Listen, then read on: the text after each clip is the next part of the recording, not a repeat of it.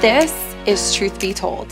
Hey everyone, and welcome back to Truth Be Told. We're super excited. We're already in the month of January. Can you believe it? 2020, a new year. And in honor of the month of January, we are going to be talking about human trafficking. It is Human Trafficking Awareness Month. We're super excited. We have a special guest today, Holly Christine Hayes, and we are so excited to have her here. Jen, we miss you. We can't wait to have you back. And we're going to be talking about human trafficking today. Now, Holly, our special guest, actually has an organization that we're going to talk about later that we're super excited about and very passionate about here at the table. But I just wanted to talk to you ladies about this issue and just some things that are close to your heart, maybe about the issue in particular, um, and maybe some fun facts that you know that maybe we could share with our audience that maybe they don't know about.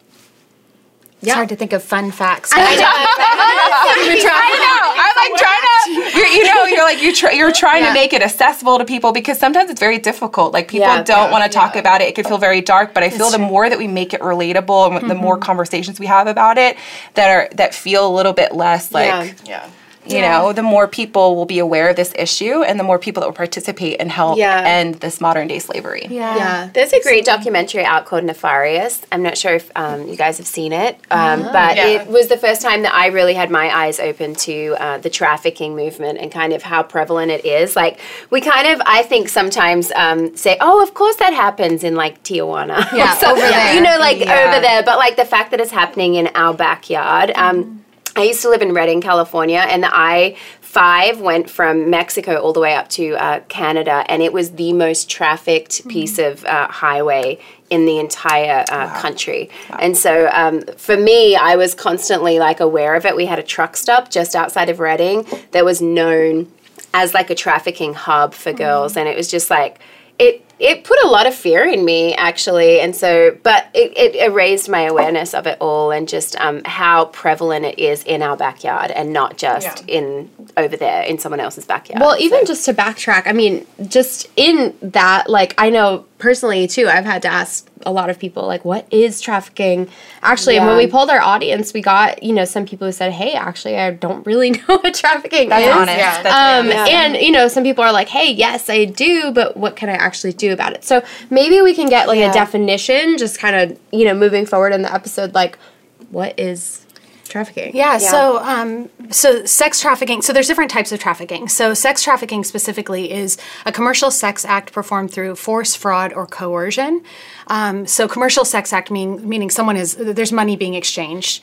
Um, so someone is paying for sex, and um, and it's specifically trafficking if the person who is being exploited for sex is um, or the person who's being paid for the sex is doing that through force, fraud, or coercion.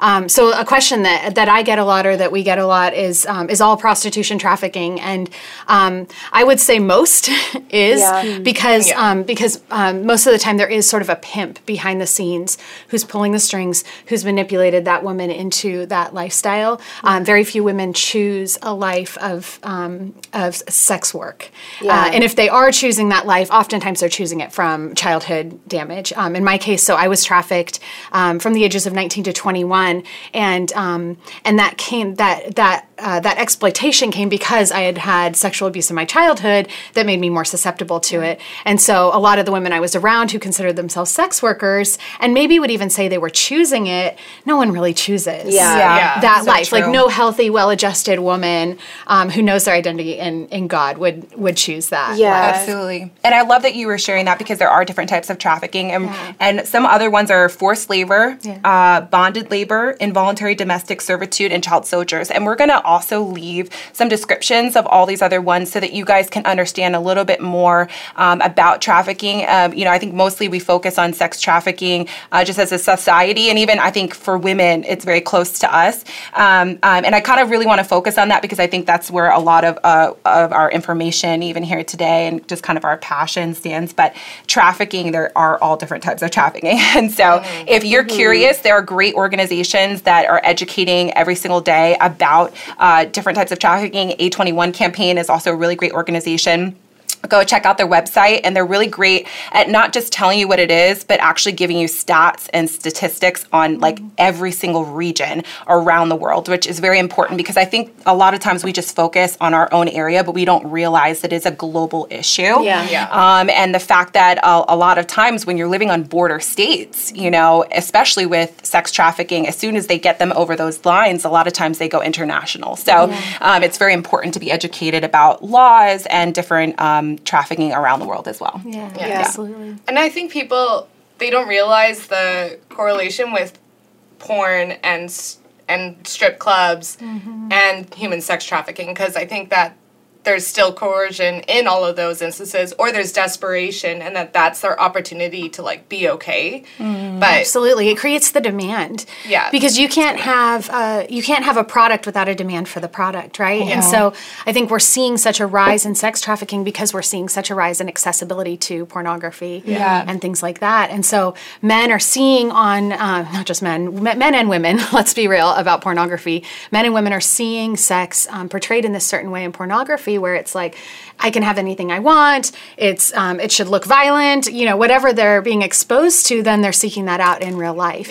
And um, a healthy, well-adjusted woman in the context of a relationship might not be interested in that kind of sexual relationship. Yeah. And so they're going and buying it. And a lot of times, men who are buying sex don't even realize them, that the women they're buying the sex from are not choosing that life. Yeah. Um, the men will, the Johns will often lie to themselves and say, like, oh, I'm helping pay her pay for college. Or, oh, you know, it's just a business transaction. they and try to justify they it. justify it and they don't realize that that there's something going on behind the scenes for that woman that where she's being um, where she's being forced into this life where where there's some sort of force fraud or coercion and um, i'm really passionate about talking about the link to uh, addiction as well because um, either either women are choosing uh, to get into, into a trafficking type relationship sometimes out of necessity because they're addicted or traffickers are getting young women addicted to drugs in, Yeah. the, in the midst of this so there's Right. there's this stronghold of addiction happening that blinds them um, and that really keeps them in chains. Well, and don't the pimp like pimps?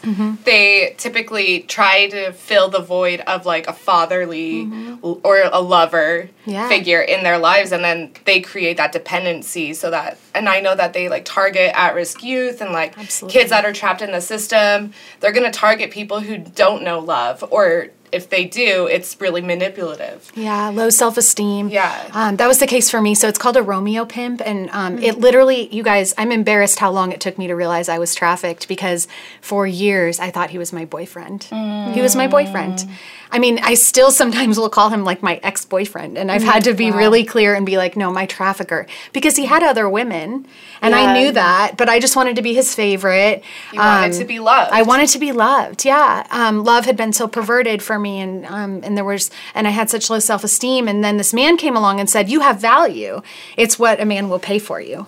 Um, and so, oftentimes, the a misconception I'll hear a lot about trafficking is the pimps will make the women feel like they have no value, and they'll, you know, like squash them to the point that they do this. But in my case, and I think in a lot of women's case, this was the first time I'd heard I had value. And so, me me getting paid for sex in that transaction, even if he kept the money, felt like I had value, and it felt Yeah. like I had worth, and um, and it felt like a like a step up from maybe a life of promiscuity that I'd been in before, because at least now I, I was I had value. Yeah. And so, I mean, you can imagine how valueless you'd have to feel as a human in order to um, to agree with that being your value. But Yeah. this is the issue we need to look out for in Yeah. young women, um, young women with low self esteem, young women who have come from abusive families. Those are the women who are going to be prey for traffickers who are going to come along and say, "I'm going to keep you safe. I'm going to help you out. Um, I'll show you that you have value." And then all of a sudden, they're into this horribly exploitive world. Yeah. Well, I love that you're talking about you're talking about value. You know, because I know we were talking with, um, or I was speaking with our mutual friend Kim Biddle, who um, founded an organization called Saving, Saving Innocence. Innocence, Yeah. and Big fans. big fans, um, which is also a great anti-trafficking organization. If you're, you know, looking around, but And they do a lot of um, policy work, changing policies in the Policy. government, Which is and, huge. and Yeah, incredible, huge. incredible work. They're Yeah. doing. Yeah, So yeah. good. And you know, we were I was just talking like, okay, so why why do like beyond just being um, kind of horrified at what happens, like tell me more about the issue in and of itself and why every human should care about this. And really, it's because it it boils down to value. Like hu- humanity or every human has value and when we remove that as a culture then we are slowly like dehumanizing each other right and so that's why it matters to every single person to be um, you know to really care about Yeah. this specific issue It's so sneaky though, because like you guys were saying, how many people actually pay into this industry and don't even realize they're supporting human trafficking. Absolutely. That's why like conversations like this to kind of debunk what's actually happening and what you're contributing to and how it's actually affecting the value of a life. I remember when I lived in Asia, I lived in Indonesia and China for a year, um, and I happened to work in the entertainment industry. And in that industry, you're surrounded around a lot of you know sex, alcohol, and things of that nature.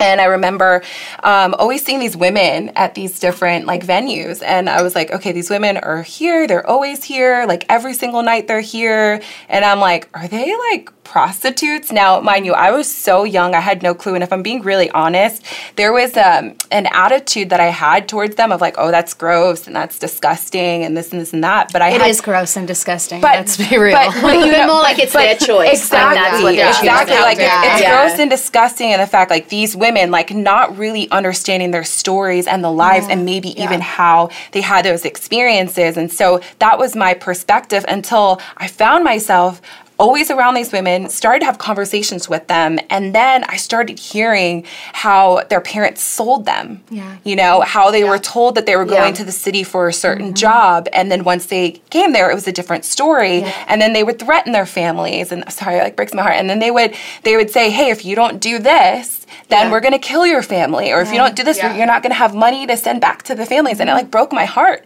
And then I I had to like really like stop and like ask for forgiveness because here I was judging these women, but I didn't realize that's like working at like a grocery store for us. That's like the access and the the the pursuit that they have for for these women in these underprivileged nations and even like even our in our communities and even in impoverished communities where a lot of people will go and that will be a target demographic for them to find these women.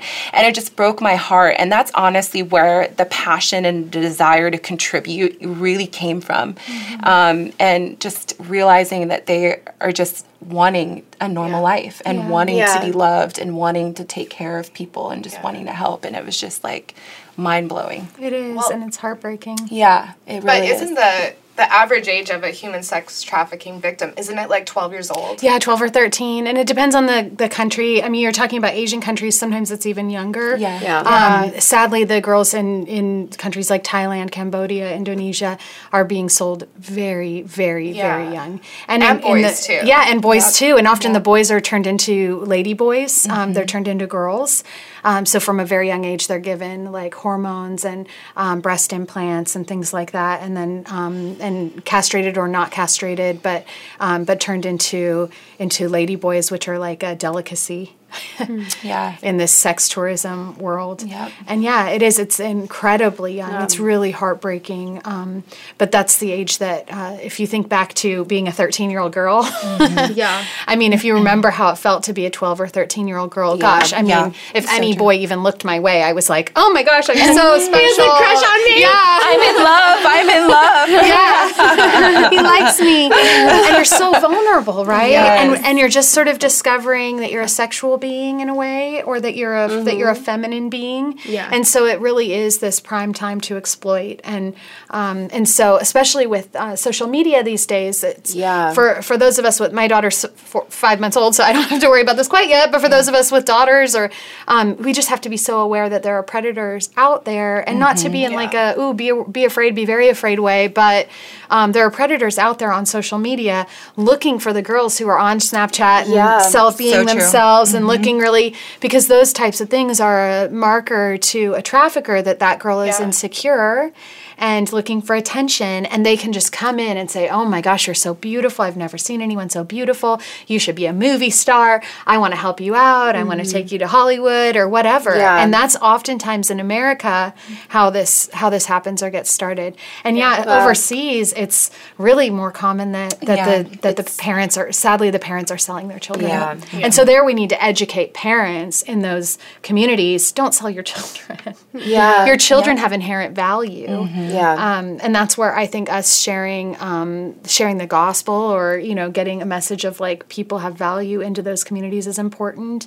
Um, we we have a mutual friend who runs an organization called Unlikely Heroes, and they're doing a lot of that work in. Asia Yeah, Yeah, they do a lot. and Mexico. Can you like give us some like how do you make this it feels like such a big issue, you know? Like how do you bring this back to the individual? Because I know it's like for me sometimes I look at this kind of thing and I'm like I'm so overwhelmed. like what can I little old me do to kind of help in this area or mm-hmm. you know even like how do we make this more real to us? Like are there ways that we can bring this home as like I don't I don't know. Like I'm just like how can we as a community like make this an us issue and not a them issue, you That's know? such a great question. I think like for each of us, um, there's an opportunity to look at what area of this breaks my heart the most. So I saw Marquita get very teared up when you were thinking about ch- children being sold in overseas, right? Um, and so if that's the issue that breaks your heart, um, get get around an organization that's doing that specific work. Um, in Asia, there's one called Nightlight and one called Rahab Ministries. Um, Unlikely Heroes is doing that work, and so find out what that issue is that's breaking your heart, and then find the organization that's doing that work. Yeah. Um, if it's policy, look at organizations like Saving Innocence. Um, if it's you know in in the states, I think um, so. I run an organization called Sanctuary Project that we focus on employment for women coming out of trafficking because I found that was the toughest transition for me to make was going from that life to a community where I felt safe and an, en- a work environment um, where I felt like I had dignity and purpose. Yeah. Um, and so that's just the area that I felt over the years. I, I've I've worked with other organizations, and that's the area I felt most called to, and said, okay, I want to do this. I want to work. I want to work in this rebuilding area. But a lot of people are passionate about prevention. Um, you Yeah. mentioned something about like you know kind of where it starts with pornography, and so getting involved in those areas where it's like what what is the seed that's leading to all this? Where does it begin? And I think it begins in sexual identity, and uh, it begins in in probably in puberty with like distorted sexual preferences or things like that. And so how can we get in front of teenagers with a message of Yeah. your sexuality is is godly and it's and it's holy and it's okay and it's good and it's not shameful. It doesn't need to be something you do in the dark or hide from. And so if we can get to little boys when they're, you know, 10 years old, 11 years old, 12 years old in their bedroom googling porn. Yeah. We can actually stop them from becoming the Johns that become the clients that the traffickers are are providing for. And so Yeah. really finding what is that area um, that I feel specifically called to, and then trying to find those organizations that are doing those work and that work and partnering, um, Yeah. partnering financially, partnering oh, with your time and your talents, Yep. Yeah. partnering even with your voices like we're doing here. Yeah, I couldn't agree more. You gonna I was just going to say there's a great resource for parents out there and it's a book and it's a storybook and it's called Good Pictures Bad Pictures. And it's um it's a book that's designed for you to start reading to your children as young as 3 years old and it's teaching them in like a a 3-year-old uh, like all the way up to 10 like language about what we should be looking at and what we shouldn't be looking at and why looking at bad pictures what it can do to us internally. And Wow. it's just such uh, sometimes i think as a parent i'm like i don't want to read that stuff to my kids when they're three because i don't want to taint their innocence you know? And i'm like you know what? Like if if i don't start doing that first like the lens in which they first see something is going to be the truth for them so true. Unless I, as the parent, get in with this message before the media does, before the world does, then like that will become their truth and not the truth that is, you know, what I believe to be true. And so and so just kind of getting that stuff and having conversations even earlier sometimes than you think is appropriate with little kids. Obviously use wisdom. Um, but there are some great resources out there for parents if you really want to educate your kids from a young age. Um, just on, hey, you know what, looking at bad pictures, it might feel fun in the moment, but like this is actually what it does to us. And here are some ways that we don't have to look at bad pictures. Like, I know I have friends who um, they do something called the ankle check. I don't know if you guys have heard of that, but it's like when you're walking along and you might see a billboard that's kind of risque and like you don't want your little kids to see it. We're like ankle check, and so everyone looks at their ankles while they walk, and it's just like Oh, a, wow. it's just kind of like a little fun cues to do with fun. like your little kids. Obviously, it's a different conversation when you have teenagers. Um, Yeah. I have a seven year old, a five year old, and a two year old. So I'm still in that like ankle check stage, Yeah. you know? And so just making it kind of fun, but making it something that we talk about because I think like our silence on the matter is actually like it's deafening. And we're allowing our silence to be filled with the noise of the world. Yeah. And Yeah, absolutely. Unless we have a really strong voice and we're coming to our kids and presenting this to them in a way where we can help healthily grow them into mm-hmm. healthy adults who value their identity, then I mean we can't blame the world if if they're talking and we're not. you Yeah. know? So Yeah, and like I don't think you're you're tainting their innocence. If anything, I think you're protecting it. Yeah. Yeah. Because if you're not going to talk to them, someone will, and then someone's going to give them whatever Yeah. just distorted perception or idea of of sex and purity and mm-hmm. all these and identity even, mm-hmm. and then it's going to be this like, oh well, like I don't look at it the way my parents do and they didn't mm-hmm. talk to me about it so it must Yeah. be shameful and then they associate sex with shame Yeah. Yeah. and like that's not at all what it is. Yeah. Yeah, I think that is the biggest issue is that when we're not talking about things, they become shameful. Yeah. Yeah. And I think this is an issue with trafficking in general. If we're not talking about what goes on behind the scenes when you see a prostitute on a corner, Yeah. it does become this shame thing of like, Yeah. ew, gross, you know? Yeah, exactly. Um, and Yeah. and so if we can, if we can start bringing it to the light, um, whatever issue it is, whether it's pornography or trafficking, all of a sudden the shame and the stigma can get removed, and the truth can start to come out Yeah. about what's actually going on. Yeah, and I think it takes a community, right? Yeah. Because it takes uh, parents, you know, educating their children, and I think even in our school systems, um, having some type of programming, I think is really important. So I would even encourage um, parents to support organizations that go in and actually build the self-esteem, that talk about some of these issues and help partner and collaborate with building self-esteem and identity and things like that. Yeah. Uh, I run an organization called Gems United, and that's exactly what we did. We go in to the elementary schools and the junior high schools, and we help build our self esteem. And we talk about um, just you know finding your identity, finding your purpose, and just really bringing amazing women into the community that they would look up to, Yeah. and just building them from the inside out. The powerful thing that I've I've learned with working with younger um, girls in particular, because our program is targeted towards young girls, is that they're actually a whole school like above. So, for example, in elementary school, they're actually at a, a junior high school mentality, or they're getting junior high school Yeah. Mm, education. In junior high school, they're getting high school education issues, whether that's Mm. sex, whether that's mm. I'm talking everything. I mean, I'm in I'm in the elementary school and they're talking about blowjobs. You know what I mean? So it's like it, you think that they don't know, but they're hearing these things, and then when they're in high school, they're already at college and adult mm-hmm. level. Yeah. So I love what you were saying about having those uncomfortable conversations with your Yeah. Children a lot sooner because other people are talking about it, and it's not going to be the truth. Now I'm gonna go home and talk to my five month old. Yeah, I know. Okay, sweetie, we gotta talk. Girl, let me I tell think you. even I think like having the schools join your voice and like petitioning for that, and if your kids go to a youth group or whatever it is, but at the end of the day, you are the parent. Yes. And you cannot put that responsibility to educate your children about sex on a church, on an organization, Yeah. on a school. Yep. Like it's you. Like Yep. you're you're not paying for your kid to go to school to learn about sex. Yes. And so I, I have a lot of people who are like, well, they should be learning that at their youth group. No, they should be learning that from you Yep. if you're their parent, you know? And so just to kind of put that responsibility back into the parents' hands, like we can't stay silent on this and we can't disconnect because I know for me, like I um, I didn't have a lot of self esteem growing up, like as a teenager, and but I also never had conversations about sex with my parents. And so when I did start having sex as a teenager, I didn't want to tell my parents. Like, Yeah. no Yeah. way. I Yeah. didn't want to. I don't want. I mean, I don't want to have that conversation really right now with my parents. but They still don't know. like immaculate conception, all three of them. The babies appeared with like a stork, right? On your yeah. crazy. Did any of us hear from our parents about sex? But I actually did. thing. Oh, see, I, actually- could see no, your mom. no, I could I see your mean, mom doing Yeah, it. That's my too mom is, my parents are. They're so awesome. Did you learn about it for the first time from them? I learned about it for sex for the first time from my parents, and I actually oh, got in trouble because I told other. Um. I know the girl who was like, "Guys, these are our Barbies and they're Yeah. wrong. Like they're supposed to cut.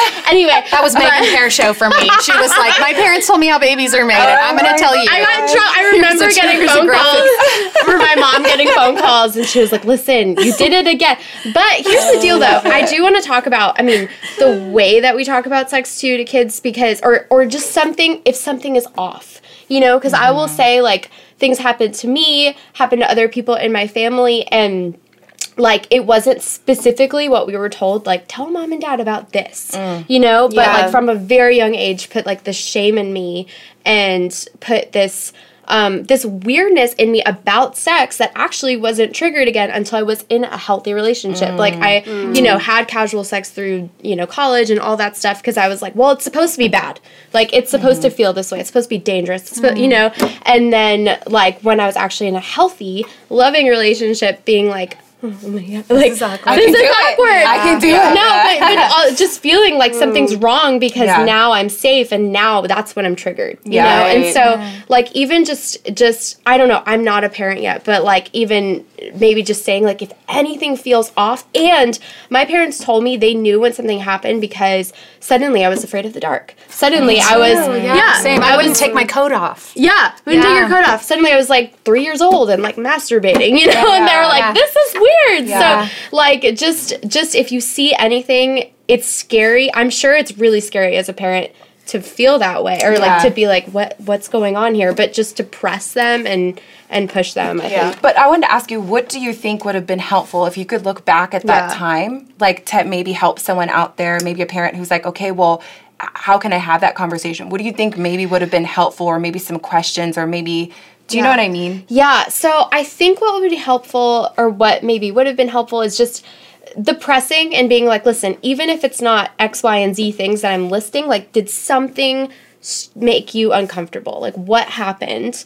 Um, so, you know, even if you have to get J- just ask them like what made you uncomfortable basically like it, because it, it's a very broad sex is a broad It's broad, spectrum. Yeah. and like what can Yeah. happen to you. And also just affirming like there is nothing that you did. Like you are not dirty. You don't need to be mm. ashamed. Yeah. like you're not a bad kid. Because the, the belief that i had was like I'm a bad kid, and that's what brought this on. Because that was like the messaging. I was kind of a bad kid, but I thought like, oh, my mischief, my mischievousness Yeah. got me into trouble. So Yeah. Yeah. I think Yeah. too with kids too. um, to make sure they understand that they can say no to touch. Yeah. Yeah. So Yeah. uh, one thing that's really helpful, I think, as parents, is to make sure you're saying to your children, like, don't make them go hug Uncle Uncle Tom. Yep. You know, Yeah. It- they get to say yes or no. They're bo- they have Yeah. they have bodily autonomy. Yeah. And so they get to say no to touch. Like, do you want to hug Uncle Tom? No, don't hug Uncle- Uncle Tom.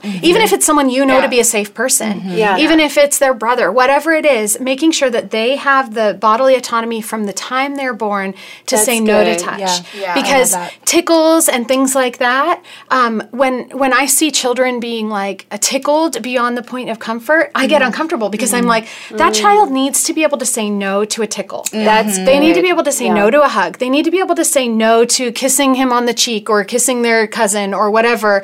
Um, and and I think we need to be aware that like that no starts with us giving empowering Right. them to Yeah, say right. no. Well, and letting them be aware of what is okay, and if you and don't, what like- feels good for them. Yeah, and as a kid, like people are always like poking and like Yeah. tickling you, and I'm like, I remember multiple times where I was like, I felt like my space was being so like Violated. violated and preyed on because I trusted them, and I think just like making Mm-hmm. sure you're having that conversation of like, do you trust? Like, how do you feel around this person? Yeah. like especially if you're leaving them with them for like any period of time. Yeah, and I don't have any children yet either, but uh, there was a, I'm always asking for advice to different parents because I, I watch how certain people parent and I'm like, I love that you did that. I love that. Can you tell me more about that? There's a couple that I met and they actually don't have secrets. They they don't do Yeah. secrets Yeah. within within their family. That's so. Surprises, but no secrets. yeah, That's no so secrets. good. And it was interesting because I, w- I was talking to their daughter and I said, okay, it's a secret.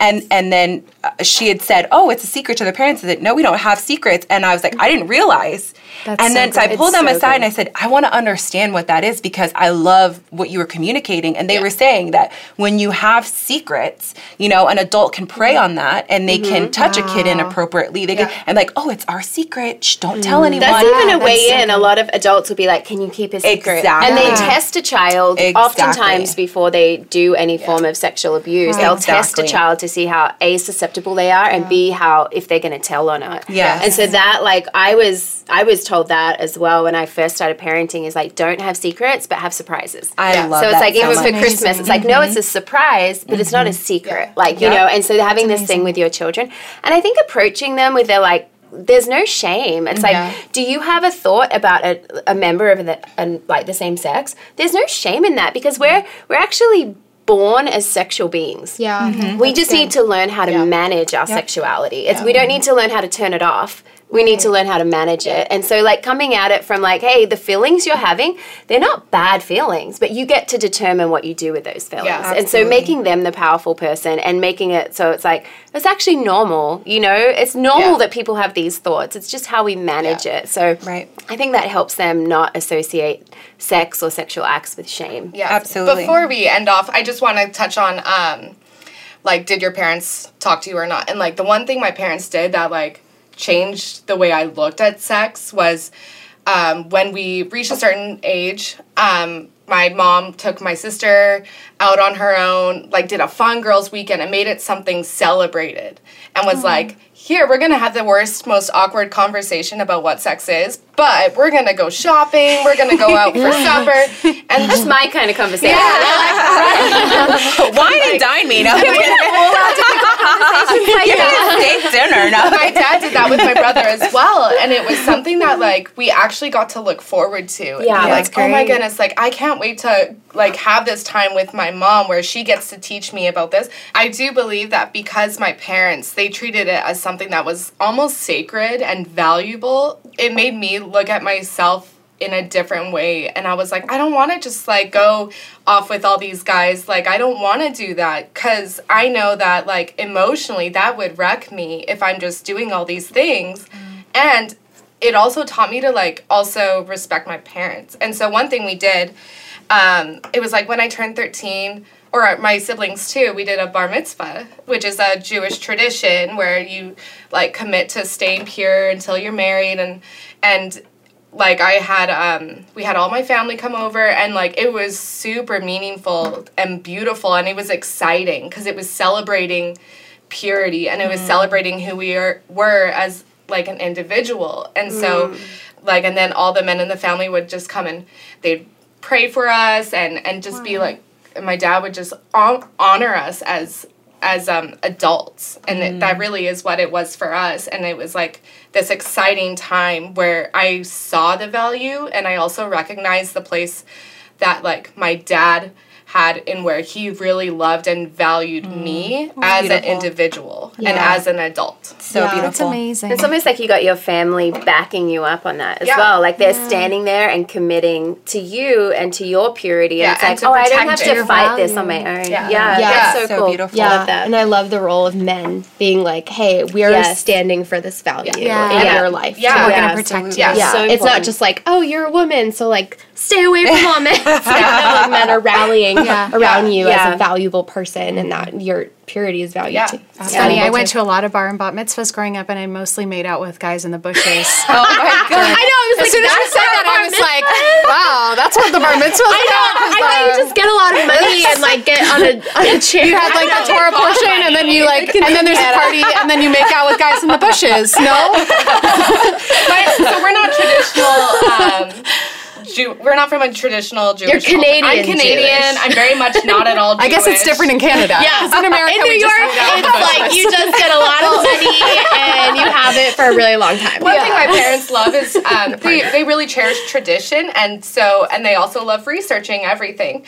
So um, what they did was they went and researched what it was traditionally, and pro- I don't. There were no boys there at my bar mitzvah, so Wow. No one to it make out was with. just my family. No one to make out with. no one to make out with. And now my first kiss I was in my twenties. but it created value and honor over Absolutely. like growing up into adulthood and growing up value feeling valued like in that moment like i felt so valued and cherished and encouraged and protected by my family that like i was like i don't want to do anything that would like change how i view myself or this moment And there was joy over it. I love that it was like this joyous thing of like, I'm going to take you out and we're going to celebrate your sexuality because it's so joyful. Yeah. Yeah. And like, if God. If God could sit down and have that conversation with us, it would be like this whole joyful thing, right? Yeah. Where it's like, Yeah. I mean, I feel like we're created to be these sexual beings. We're created to experience joy in it. Yeah. And your parents Yeah. did such an incredible job of modeling that. It's Yeah. amazing. I'm very Well done, parents. yeah, well Very done. thankful. Thanks, Marlon and Susan. Well, we are not done talking about this topic. Join us for our next episode when we continue our conversation about anti trafficking, uh, awareness, and also, I guess, sexuality we're in it. So we'll see you next time. Bye.